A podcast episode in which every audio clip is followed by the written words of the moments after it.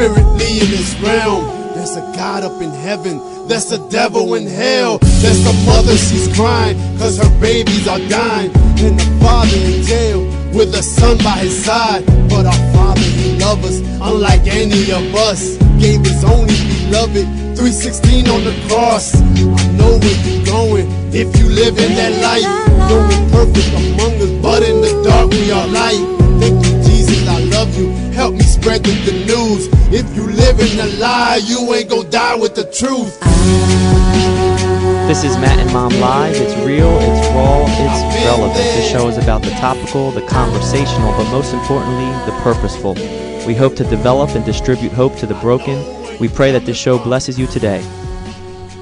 All right, we're back at it again. This is Matt and Mom Live. It's real, it's raw, it's relevant. We welcome you to today's show. Merry Christmas from Matt and Mom. And over the past several weeks, we've touched on the issues of holidays and how to navigate them, especially when there's grief or there's loss or there's discouragement or there's a wayward child who's not going to be joining you at the Christmas tree or a division in a marriage. All types of circumstances really can we can talk about, and everybody's pain is different.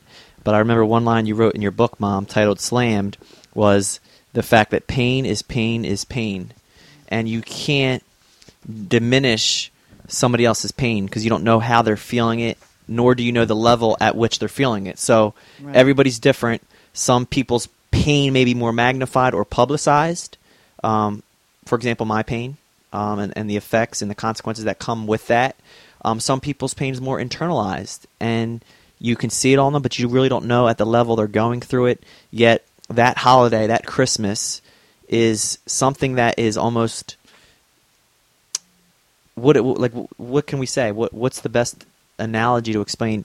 You're in it. You're in the midst. Yet Christmas is supposed to be a time of celebration. Yet it's not. What can we say? Well, can I read from this column that I wrote, which I think will actually describe some of that? Yeah. I men- remember I mentioned it last show that I had found an old column that I had written shortly after John died about Christmas. Actually, it was the Christmas following John's death. It was not a month later. I mean, weeks later. It was the following year. So, just some excerpts from this that I have on my Facebook page also. But it says Christmas 2005 would change all of my traditional thinking of Christmas. You see, that year Jesus himself visited my home. And then I talk about the death of John. There's something surreal that happens to a person's mind and body when they receive the shock that someone has suddenly died. There's no perfect time of the year for that news, especially not Christmas. It is the one holiday that honors a birth, a birth that has promised peace on earth, goodwill towards men. It is the one season where daily life virtually stops its busy routine and adopts an exciting pace of endless get togethers, gift givings, and religious celebrations. Christmas has always had a certain look and feel, warm and cozy with joyful anticipation. Ten days before Christmas, state troopers entered my home to deliver the news of my oldest son's death. To this day, there remains in my mind the vivid contrast between two worlds that collided at that very moment. Where I was standing, the brightly decorated house, radiating Christmas cheer, and a thick shroud of smothering fog that enveloped my spirit. The look and spirit had changed dramatically. I go on say other things, but here's some interesting things how I describe what happens when you experience such grief during the holidays, but how when Christ ministers, how different things change. So, without any fanfare, without any ringing of the bells or carolers caroling, there in the midst of confusion, fear, and anxiety, Christ appeared.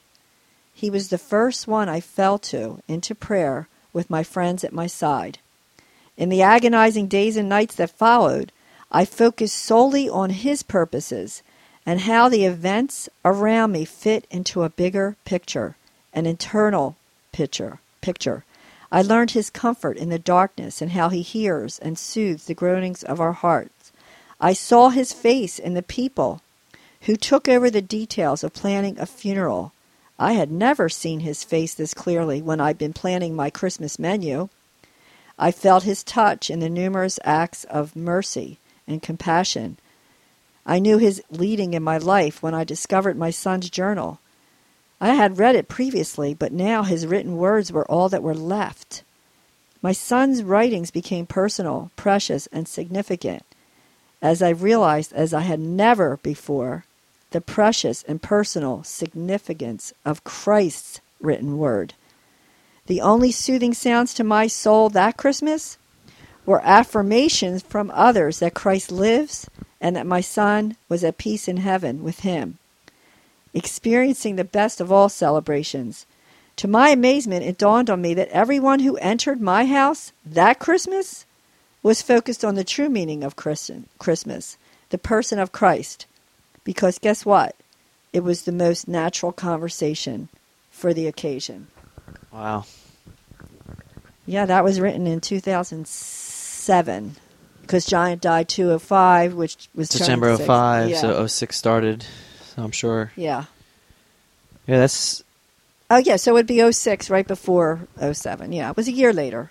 Yeah, that sounds about right. But I mean, it's funny because again, that's so fresh, and anybody that's going through something, you know, you're trying, you're still refiguring. You have this whole new normal that happens after any tragedy. Right. You have a new normal in your life. Right. I I think I don't know if I read it or wrote it, but I talk about. I wrote it. I wrote it. I wrote it. Um, death being the greatest magnifier of life, and specifically the death of a loved one but m- mainly how close it was to Christmas, how it magnified the true life, and that's Jesus. Jesus true life, as you said. You saw him in the midst, in the people who were helping or serving or counseling or comforting, and it came to life for you. And you said your hope was that the people that entered our house in that holiday season, at Christmas, would understand the true meaning of why we're coming together and celebrating in the first place. And I think it does get drowned out year after year because evidence of the holiday closing is January 1st. Everybody's decorations are being packed up, and we do that with the Spirit. The Spirit of Christmas is the Spirit of Christ, and it's living, and it's not contained in a month of December. Right. And I think I'm guilty of packing up the cross, the, the manger, and all that is supposed to represent Jesus in the boxes, in the basement, in the attics, and we carry on with life in the new year, and there's nothing new about us. And it, it, that's the saddest part. Is there's nothing new about us in the new year when we when we live to pack him up. So hopefully you can unpack the true meaning of life this holiday, this Christmas, when you remember that the babe of Bethlehem was the creator, was God in the flesh, the gifts that are below your Christmas tree, they rep- represent the gift that God gave us in Jesus. That star that's on the top of your tree, that represents the Star of David that led the wise men, the wise men who came to see this this prophecy fulfilled that they knew the Messiah was was coming and the religious folk who were only a couple miles away didn't care enough to go check it out themselves. And how close, I say, is the Christmas spirit to touching you. Yet because we only see the lights and we only see the, the hustle and bustle of the season, we miss the true meaning of it. And you know, if you're out there and you're saying, well, Christmas is a pagan holiday. I mean, I can argue and debate that with you too, and, and tell you the true meaning of the, the birth of Christmas. Um, but as the Christian, as the Christ centered individual, we can bring God into every season, whether it's Halloween or whether it's Christmas. And I think it really goes back to understanding who you are and through this Christmas, mom, can we give them more practical insights or advice on you wake up, you know, you wake up, it's Christmas Eve and you have to plan for a holiday um, party, a get together, or you have to go somewhere. Well, I you know, it's not black and white. There's no clear cut answers for this. I truly want this show to focus in on those who are grieving something in their life. And um, usually, as we said, that will begin a new normal for you. So I think as that new normal begins, you need to create a new normal. And that means through reliance and prayer on God Almighty, you need to say, maybe this hurts too much and I need to do something different. So, like well, I'll tell you some things during the holidays, there's nothing better that when you're hurting is to go out and help people who are hurting. whether that be at a food bank. I know for us, one year we did the Atlantic City Rescue Mission.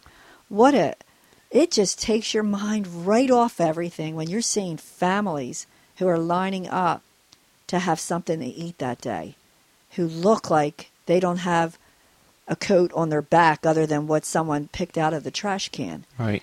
So I think, or if there's people that you know in your church, even that you can comfort them, and by because your discomfort may be so strong that in comforting, you will be unleashing some of your own discomfort. So I think that's really important. So, are we telling our listeners they have to get up and do something? Well, there's some people that won't have the energy to get up and do something. So, how, I say don't do the same. You don't have to do the same thing. So if that means limiting what you're doing for the year, for instance, I always used to have an open house prior to John dying every year, and it was a big open house. Ever since 2005, I haven't. Zero. Now you'd say that's a lot of years going by. You know what? It doesn't even feel right for me anymore. And maybe it's because it was so centered around everybody being here, and then the loss became so significant. So now what I do is we do different things. We go to different people's houses. I think that you do what you're able to. Don't take somebody else's own and think, well, I have to do what they said I should do. You know, sometimes it's just enough to get up and take care of yourself. right? You know, there's so many projects at Christmas. You know, in fact, we're working on Matt Stocking, another situation that happened out of a crisis. Um, our friend, the April Lassiter, dear friend of mine, lost her son at the age of 12. Didn't know what to do with his stocking. Began to fill it for one little boy at the time, and now it has mushroomed into hundreds of families.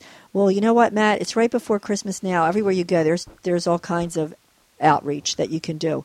Maybe it's just to go out and buy something for somebody else that is needy or that has had a crisis in their life. I don't know.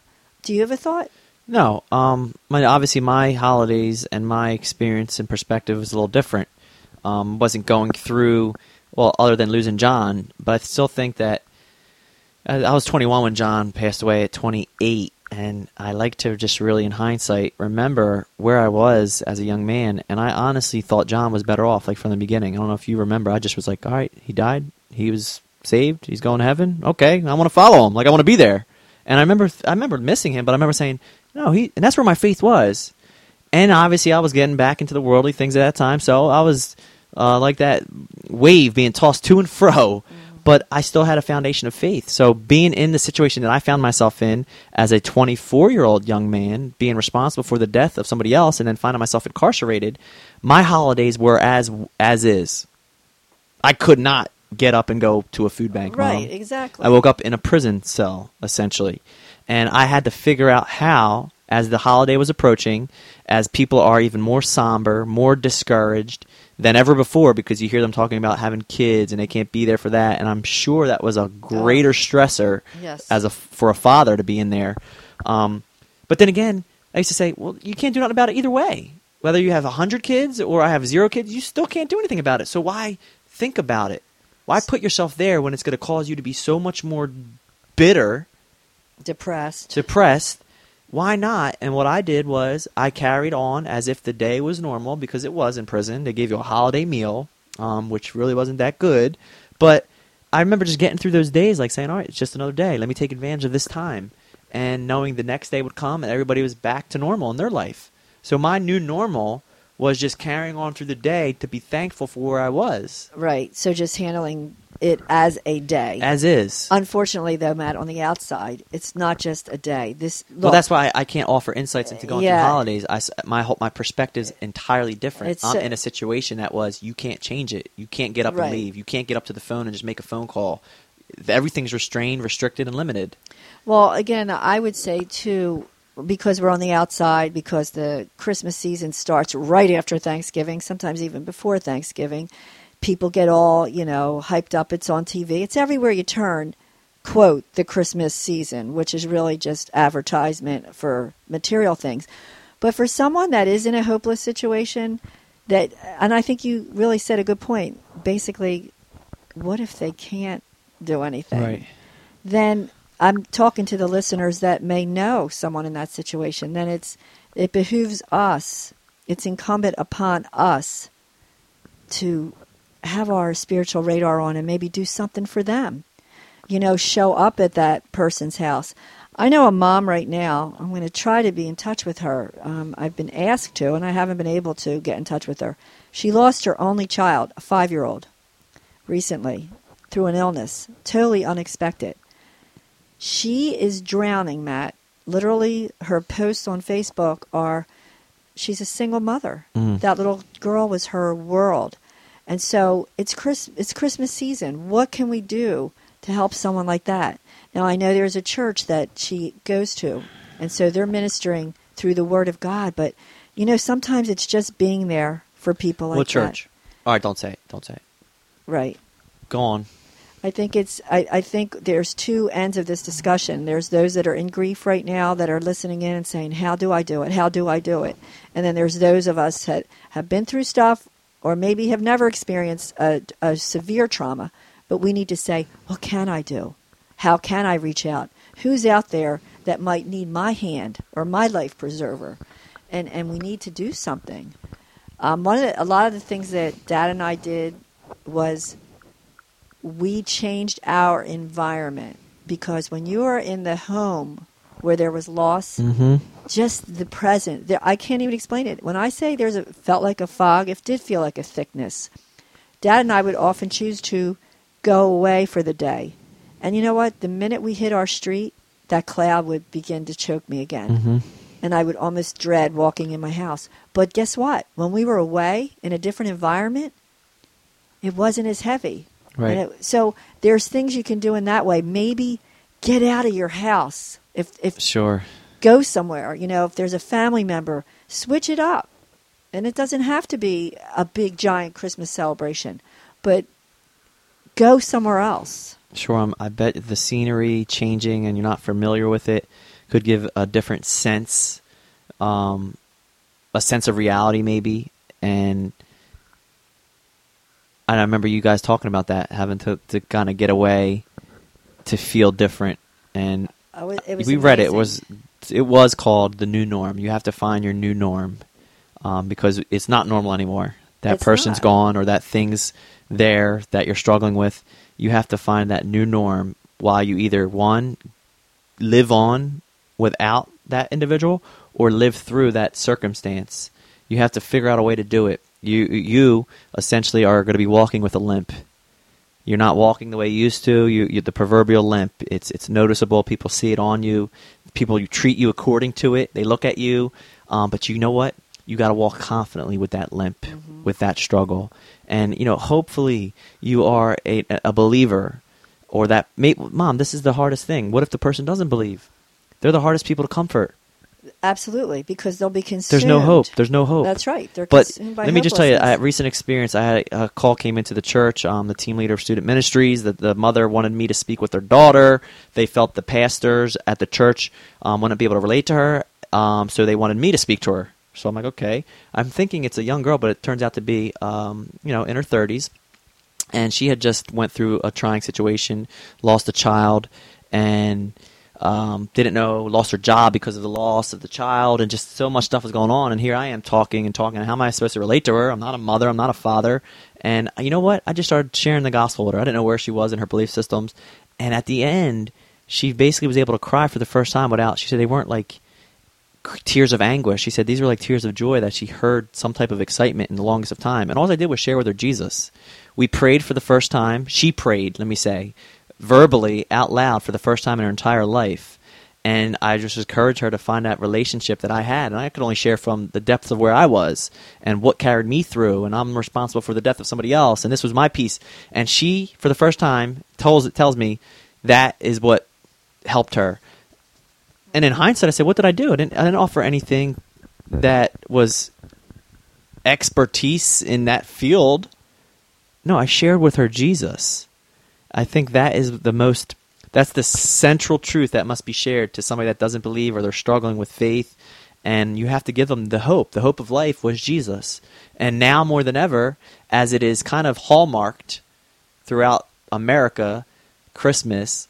But if you can really center down on that baby, the birth of Jesus, and bring to light his life, maybe that is what the, the spark they need to get through. But That's a great no. That's really a great point. Again, it's it's the word of God that's alive, and really, what else is there to give when there is nothing that will really hold that person up except for the truth of hope?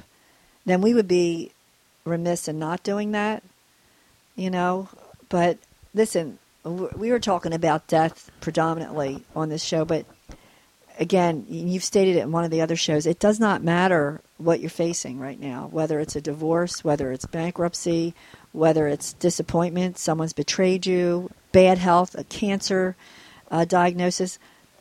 You're out of sorts. And so, what we want to say is that God is hope, and that's just not a platitude, that it's real. And if you could just embrace what God, that God is there and right next to you, as Matt has said before, waiting for us to say, Cast my cares upon him, because Scripture says he cares for us, and he will come through.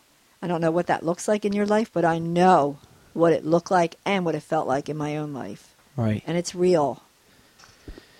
so real, so real. Um, encourage you today, if you're listening to this show. Um, Christmas is right in front of us, and maybe this is the gift that you can give someone, and it doesn't cost you anything. You click share on this podcast on the Facebook, and you write a message, thinking of you, praying for you. Be blessed. Listen in. This could be the very lifeline, the very true gift that can help salvage a soul that is in distress. And it is the power of the words. It's not our words. It's not even our faith, Mom. It's the faith and the words of God. He wants to administer to us that faith, that, that idea behind hope. You have to have faith in hope. He gives us the power to just to believe, and the hope comes, and then the hope rises above the circumstance. And you just have to do it for that day. And when you wake up, you do it again. And you don't look too far down the road, you don't look past it. You just try to really get through that moment. I think it's about managing the moments and not allowing your thoughts to get the best of you, not allowing your feelings to get the best of you. How do we manage our feelings? Well, there's a fact, and it's called faith. And faith tells me that God loved us so much that He sent Jesus down here to live in the midst, to die for us, and to live within us. And you know what? You don't have to go to church to receive that. You don't have to do good works to receive that. You just have to, the Bible says, confess with your mouth the Lord Jesus, believe in your heart that God raised him from the dead, and you will be saved. And that is the liberating feeling of salvation. It can enter your home. We hope it does. We thank you. We remind you of Psalm 46:10. It is the verse that undergirds this ministry, this podcast, and it is be still and know that God is in control. We appreciate you. Merry Christmas from Matt and Mom Live.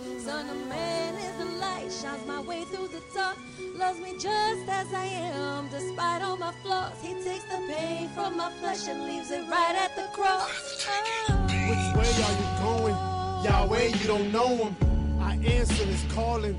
Y'all people ain't knowing. He breathed in my lungs and spared me from Satan.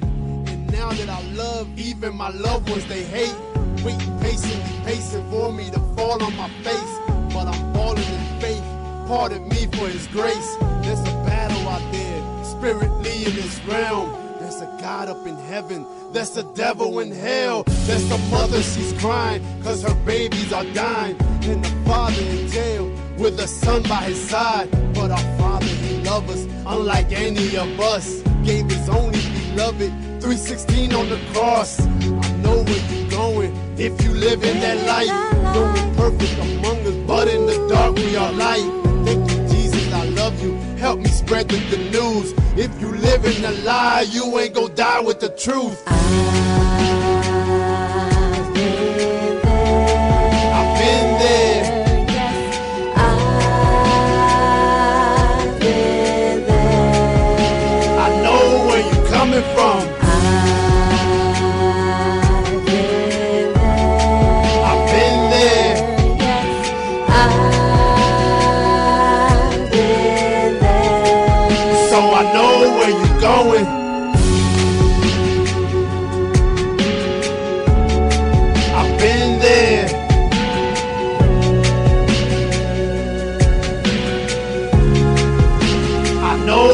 coming from. I've been there.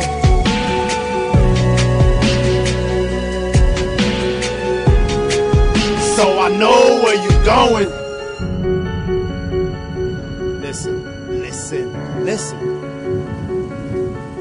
You guys that are running the street, y'all think y'all doing something different. Nah. Don't you know they've been watching that block that you're on since before my time?